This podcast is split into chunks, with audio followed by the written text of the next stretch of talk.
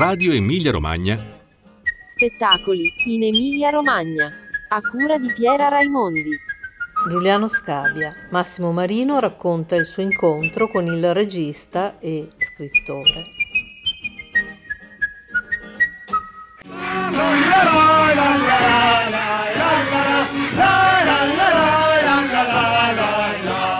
In un bosco assai lontano, l'uomo selvaggio ha l'abitazione. Nelle selve dense e fitte, sulle cime del Terminillo. In un bosco assai lontano, l'uomo selvaggio ha l'abitazione, nelle selve dense e fitte, sulle cime del Terminillo. La la la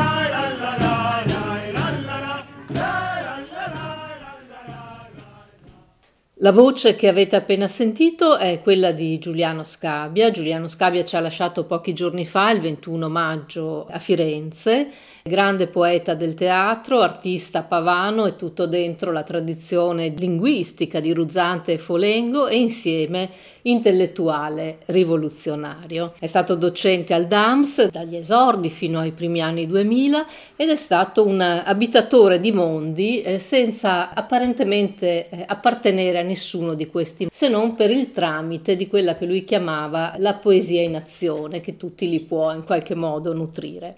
Lo vogliamo ricordare attraverso il racconto eh, di un incontro, di un incontro che è quello tra un allievo, uno studente e un maestro e, e a raccontarci Giuliano Scabia da questo punto di vista così eh, particolare è Massimo Marino, critico teatrale, giornalista e scrittore che di Scabia è stato allievo eh, un rapporto poi che nel tempo si è evoluto, è cambiato. Massimo Marino è diventato anche uno studioso, di, è uno studioso del, del lavoro di Scabia. È lui a regalarci questo punto di vista, eh, questo, questo racconto. Ciao Massimo, bentornato a Radio Emilia Romagna. Buonasera, ben trovati. Allora Massimo, chi eri tu eh, e chi era Giuliano Scabia nel momento del vostro incontro e come andò quel primo incontro?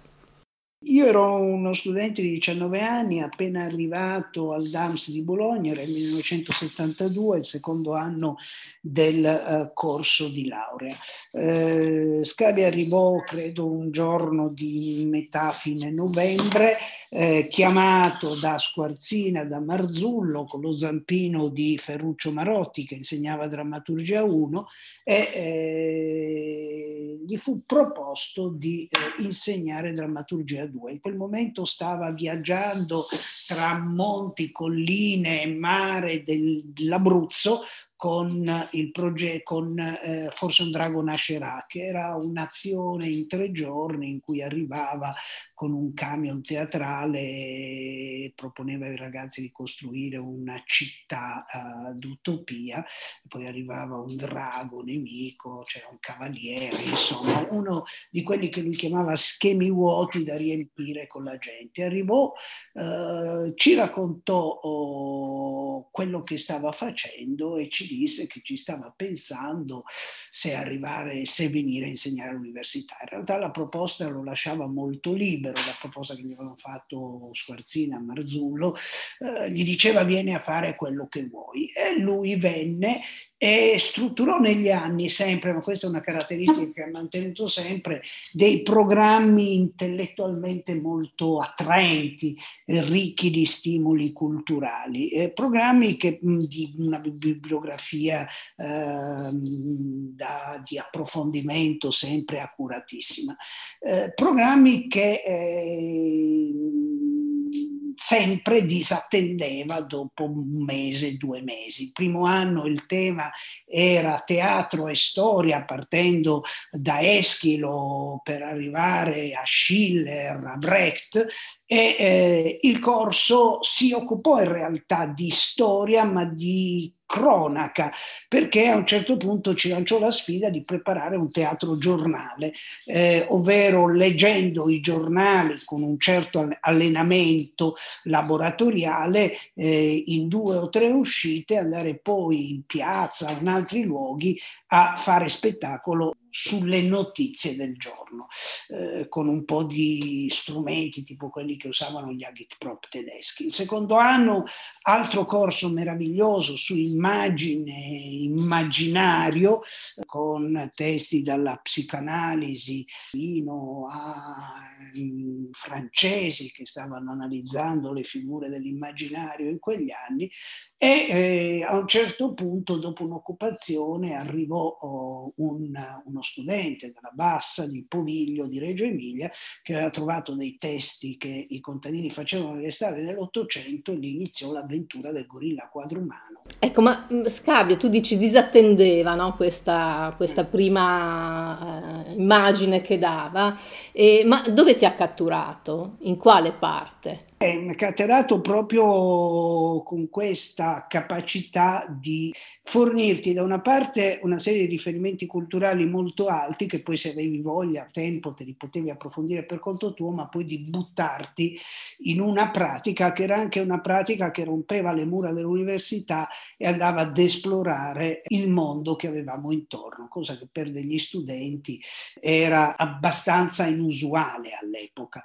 Eh, lui questa idea del teatro a partecipazione del teatro dilattato l'aveva già praticata, per esempio nei quartieri di Torino alla fine degli anni 60, eh, nei quartieri periferici di Torino. E in quella fase eh, era vicino alla cultura, diciamo, operaista di quegli anni. Negli anni 60, eh, negli anni 60 sì, era vicino a, alla cura no. d'avanguardia, diciamo meglio. Aveva indagato la fabbrica con la fabbrica illuminata, eh, però sempre con, cercando cercando delle soluzioni artistiche al problema, eh, ai problemi. E sì, non solo per cultura operaistica, perché appunto Torino era stato un intervento, ma poi aveva lavorato con i bambini a Sissa, eh, nella bassa parmense, aveva lavorato con gli insegnanti del movimento di cooperazione educativa in Salento, quindi era diciamo piuttosto oh, interessato ad esplorare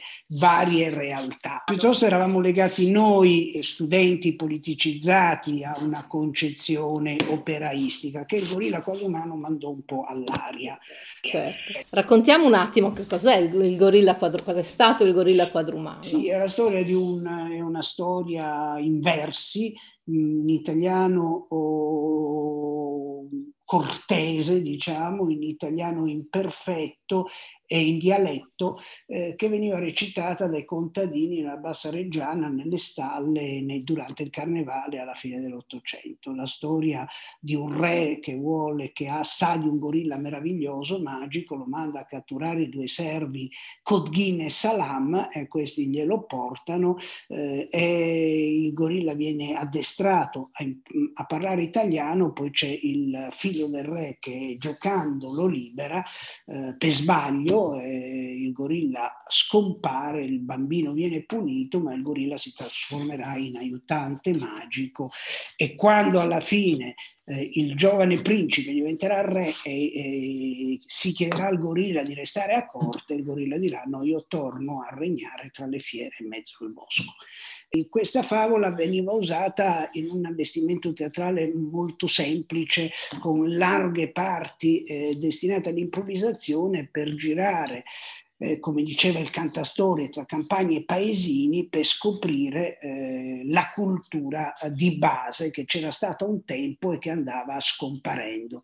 Usavamo il termine cultura di base, in realtà non è, era una ricerca folclorica, ma non solo, era proprio una ricerca eh, delle radici della comunicazione teatrale o della comunicazione in generale, delle radici anche del nostro essere, perché questa idea del gorilla che è entrato nel massimo della cultura cittadina, cortese, alla fine scappa e torna nei boschi, beh, anticipa Greta di eh, diversi decenni, eh, di diversi decenni. E lì eh, anche in Scabia effettivamente c'è un cambio di eh, registro, sempre di più diventerà, anche se era una cosa che aveva fatto, eh, un esploratore eh, non tanto della cultura del reale apparente quanto della cultura profonda, delle immagini profonde di quella che lui chiamava appunto la poesia, la voce della poesia, la voce del tempo. Ecco, il gorilla quadrumano è del 74-75, ma nel 73 c'è un altro importantissimo lavoro, un'altra importantissima azione di Scabia alla quale anche tu hai partecipato, che è eh, Marco Cavallo. Sì, ho partecipato gli ultimi giorni. Eh, Marco Cavallo nasce da un dialogo con Franco Basaglia, che a un certo punto conosce Scabia gli dice: Ma vieni, eh, conosce tramite il cugino Vittorio Basaglia, che era uno scultore, eh, dice: Vieni con un gruppo di artisti, abbiamo un padiglione libero all'ospedale psichiatrico provinciale di Trieste eh, e fate qualcosa. E Scabia, con i suoi eh, artisti amici, allestiscono questo padiglione libero dove i malati potevano circolare e, e dove si inizia a, a, costruire appunto oggetti dell'immaginario. Il primo, il più grande, quello intorno a cui poi sorge tutto il resto, è questo grande pupazzo di cartapesta che eh, rappresentava il cavallo che portava fuori dal manicomio il carretto della biancheria sporca e riportava la biancheria netta, come dice la canzone. E quindi quindi era quello che poteva uscire dalle mura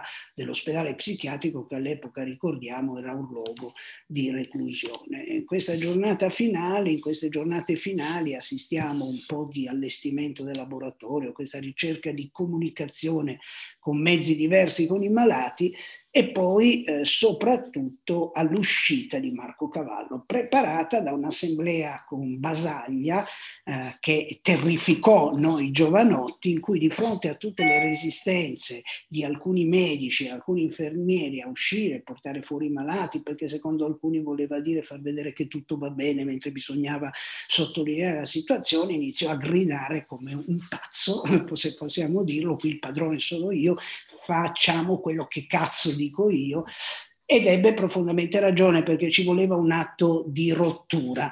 E in quel caso oh, Marco Cavallo non usciva dalla porta del manicomio e c'è una foto in cui Basaglia con una panca spacca l'entrata, il muro, la recinzione in realtà del manicomio per aprire la strada e Marco uscì tra bandiere, suoni e canti eh, per andare eh, a una festa in un, uh, un centro sociale, eh, un centro anziani, un centro di incontro centro eh, di un quartiere lì vicino a Trieste. Una meraviglia.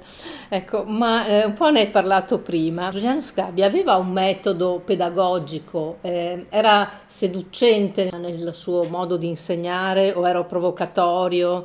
No, era seducente, era seducente, ti affascinava, ti incantava, infatti a un certo punto eh, bisognava anche stare attenti a non lasciarsi troppo incantare, ma lui stesso, eh, che pure adesso lo ricordano come, il, come, un bambino eterno, in realtà più che un bambino era un bambino raffinatissimo, il puer di Hillman e di, e di Jung piuttosto che il bambino, eh, ha continuamente scritto anche lui contro la seduzione seduzione, per esempio contro la seduzione delle, grosse, delle utopie, per un uh, aggancio continuo alla realtà. Da questo punto di vista forse il romanzo oh, più rivelatore è l'azione perfetta, il penultimo perché ce n'è ultimo depositato dai Naudi che dovrebbe uscire l'inizio dell'anno 21 del ciclo dell'eterno andare, la storia di Lorenzo Cecilia, della figlia Sofia, dove appunto si ripercorrono gli anni di piombo, quelli che sono stati chiamati anni di piombo, con un disincanto per una diffidenza nei confronti delle utopie, degli ideologismi che portano alla morte, alla distruzione. Una delle ultime azioni che ha fatto, eh, riprodotta in un film, è un omaggio a un burattinaio di Castelfranco Veneto, eh, in cui poi a un certo punto c'è una sua narrazione davanti a una cesta di burattini, in cui il concetto che altre volte aveva con eh, nomi diversi ho ricordato, dice ma perché se quelli dell'ISIS avessero fatto i burattini invece di fare stragi, saremmo in un mondo diverso. La stessa cosa aveva detto per le Brigate Rosse, per Curcio. Ecco, in una bella intervista del 2016 tu eh, chiedi a Scabia eh, di dire eh, chi sono stati i suoi maestri e se ci sono ancora i maestri, se c'è ancora bisogno di maestri. E lui dà una risposta eh, ovviamente originale ma anche sapienziale in qualche modo, no? Perché lui dice eh, la maestria sta nel difetto. Dice anche i bambini e sono poi, i esatto. E infatti tutti... poi ti chiedevo di raccontare un po' questa, questa sua idea. E, ehm, come la stessa cosa che dire usciamo dalle strade principali, andiamo nei sentieri, nelle foreste, incontriamo eh, la differenza, ma incontriamo la vita in tutte le sue manifestazioni, non soltanto eh, di specie, non soltanto quelle che mettono oh, l'uomo al centro.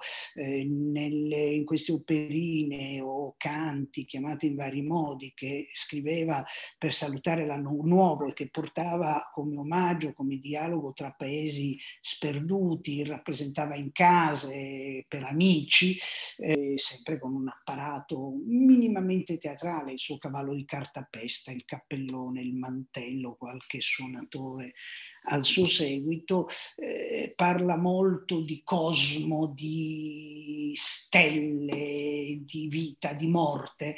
Eh, ha fatto cose con l'osservatorio di Arcetri a Firenze, eh, con i fisici, quindi con gli, fisi, gli astronomi, eh, con uno sguardo curioso non soltanto all'umano ma anche a quello che sta oltre eh, l'umano. Infatti possiamo forse dire che, quando poi l'hai un po' accennato, quando negli anni 90 la vena di narratore diventa proprio un fiume in piena, no? e quindi ci sono le due saghe, quella di Lorenzo e Cecilia e quella di Naneoca, Scabia dice che eh, quelle due saghe in fondo parlano della morte, di quanto spaventa e però nutre, quindi è il ciclo dell'esistenza intera. E di quanto sia bello vivere, di quanto eh, sia gioioso vivere, di come bisogna trovare il momon, la felicità del rapporto con gli altri, del corpo, del sesso, eh, quanto sia bello pinciar, che è la traduzione eh, bambina e padovana del fare l'amore in senso fisico. Perché poi i bambini di cui parla Scabia non sono i bambini del mulino bianco, sono bambini polimorfi perversi, diciamo. Quelli che vivevano sotto i bombardamenti della guerra, peraltro, sì, è vero questo. E lui è stato, tra le altre cose, anche considerato il padre dell'animazione teatrale, del portare il teatro nelle scuole con i bambini pochi anni dopo oh, aver, essere stato considerato il padre nobile dell'animazione teatrale, ha scritto un libro, che, un articolo che si chiamava contro l'animazione, nel senso che eh, questo poi negli ultimi anni l'ha detto sempre meno, ma nei primi anni quando l'abbiamo conosciuto noi parlava molto dell'arte della fuga, ovvero di gettare semi, farli crescere, poi però lasciare che eh, crescessero da soli, che affrontassero da soli il vento, il, le furie della tempesta, senza aver bisogno continuamente di stare in una serra. Ecco, quindi fiori senza, non di serra frutti non di serra. È un po' come era lui che non era mai in fondo dove lo cercavi, no? per questa sempre volontà di, di, ribaltare, mi sembra che fosse sì, una sua caratteristica. Ribaltare, quando giravamo col gorilla era perennemente al telefono a gettoni, eh, quindi da un'altra parte continuamente e eh, con una produttività estrema. Eh, gli ultimi tempi ha messo ha in uscita un libro che racconta tutti gli anni dell'università, ne è in uscita un altro che dovrebbe pubblicare i canti, questi auguri di Capodanno, quelli non ancora pubblicati in altre racconte poetiche. Ha compilato il canzoniere mio, cioè ha unito tutte le poesie in un unico file e eh, e ha depositato l'ultimo romanzo del ciclo dell'Eterno Andare da Einaudi, che sarebbe in uscita, e ha anche completato il manoscritto, purtroppo solo in prima stessura, dell'ultimo Naneoc. Stancabile. Senti, ma per te Giuliano Scabbia è stato un maestro? Chi può rispondere? Fuggo da questa domanda. Applico Lui la... è stato un maestro, ti ha insegnato sicuramente questo. Senti, ehm... No, molta riconoscenza per lui e devo dire l'ultima cosa forse. Eh, era anni che diceva dovresti raccogliere le tue critiche in un libro, dovresti raccogliere le critiche in un libro, tanto da da incitrullirmi solo che io dicevo ma chi li prende più i libri di critica, chi li prende più i libri di critica, insomma l'ultima, uh, l'ultimo libro che ho fatto appunto è stato questo ebook che raccoglie una parte delle critiche uscite su doppio zero e credo che lui sia stato l'unico ad averlo letto dalla prima all'ultima parola. Scabbia avrà lasciato un mare di materiale, anche i disegni, che tra l'altro era anche un disegnatore sopraffino. E che ne sarà di tutto questo grande materiale, di questi testi? Di la famiglia sta discutendo che cosa farne, naturalmente non è una scelta facile, dipende anche dalle condizioni che si riescono a creare intorno. Sicuramente la moglie Cristina, la figlia Aurora, l'altro figlio Marco vorrebbero conservare eh, tutti i materiali e possibilmente nel suo luogo di lavoro, che vuol dire una specie di garage dove in due stanze sono contenute le cartapeste e cantastorie, è un luogo abbastanza, un antro del magico, diciamo, con alberi, con eh, poeti, gorilli, soli, barche, eh, teatri vaganti e altro. E poi sopra invece nello studio oh, c'è tutto l'archivio scritto fotografico dei disegni e dei video. L'archivio scritto sono numerosissimi eh, faldoni che contengono materiali su tutti i lavori realizzati abbastanza in ordine, devo dire, e poi nel piano di sopra c'è eh, tutto in un soppalco, c'è tutto il pavimento coperto dei quaderni di drammaturgia, ovvero eh, i quaderni realizzati nei diversi anni di insegnamento al DAMS. Quindi è un materiale imponente, bisogna capire che cosa succederà. La famiglia vorrebbe conservarlo lì, possibilmente nei luoghi stessi suoi. Nel vostro ultimo incontro, pochi giorni prima che, così che se ne andasse, era il 5 maggio, gli hai chiesto di leggere il finale della commedia olimpica e hai registrato questa lettura ed è una registrazione piena di affetto, di vita, di poesia, di incontri quotidiani. A un certo punto entra un falegname che, che saluta. Sì, stavano, stavano perché si muoveva parte in piedi, parte con le stampelle, parte con la carrozzella quindi stavano, c'erano dei gradini in casa casa e stavano pareggiando i gradini. Ecco. E, Ce ne hai regalati? E, e, ci sono questi versi finali che sembrano puro dolce stil nuovo, eh, preceduto dal discorso dello spazzino fiore. Eh, mi sembravano particolarmente belle e volevo che li eh, portasse in voce lui, perché per lui la poesia poi è voce corpo, come Naneoka è stato narrato mille volte, eh, così Cecilia e Lorenzo, eh, per lui eh, si allontanò dal teatro, forse anche perché lo mettevano poco in scena, ma non ha mai smesso in realtà di pensare all'arte, alla poesia come relazione con gli altri, quindi in rapporti diretti. Eh, ecco, ci hai, ci hai, regalato un frammento di questa lettura, chi volesse poi ascoltarla per intero la trova sul sito di Doppio Zero dove sono anche un sacco di eh, bellissimi articoli e affondi critici di Massimo Marino e poi questa intervista sui maestri che secondo me è veramente esemplare. E, e quindi dai, grazie, grazie Massimo per questo racconto. Grazie a te, grazie a voi per l'ascolto. Te lo rilego tutto o gente che corre, umanità. Sentite, sentite, mezzo fiato, fine diverso, no? Andando piano e, medi- andando piano e meditando e molto ascoltando. Senti tutte le cesurette come fanno nido, da, nido di farfalle, no?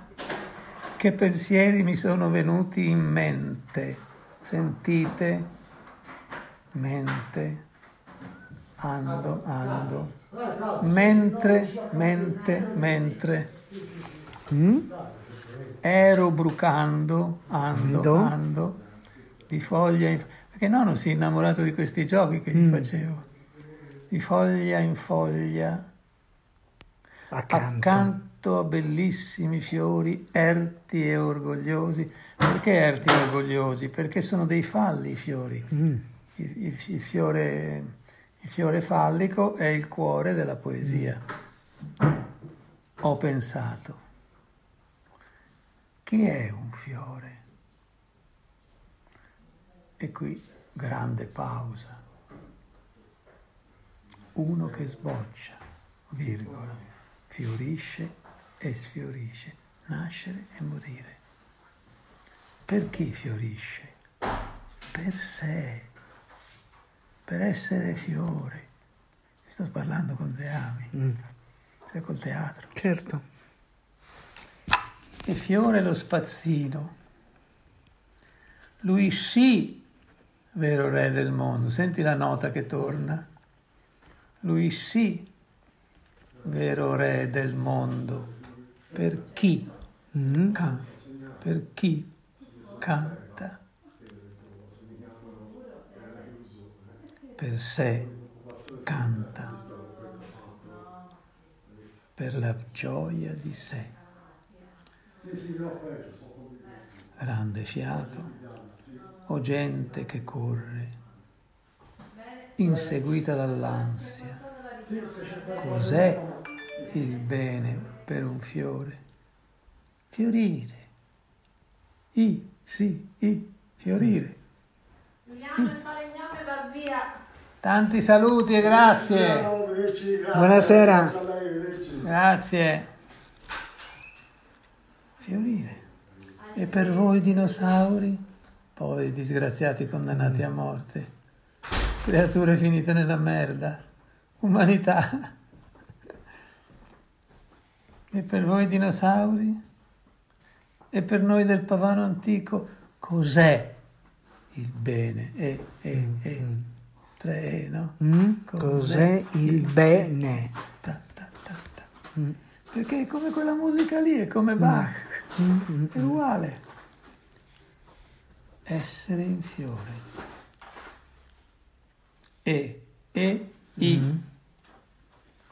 Far sì Mm? che il difficile attraversamento della vita sia un teatro in fiore. Qui c'è tutta la chiave. Mm, mm, mm.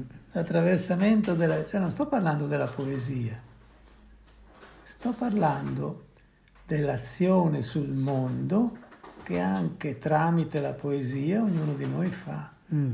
Eh, Keats, l'ultimo Keats, l'ultima lettera al suo editore, far sì che il difficile attraversamento, senti come l'ho fatta lunga qui, Mhm.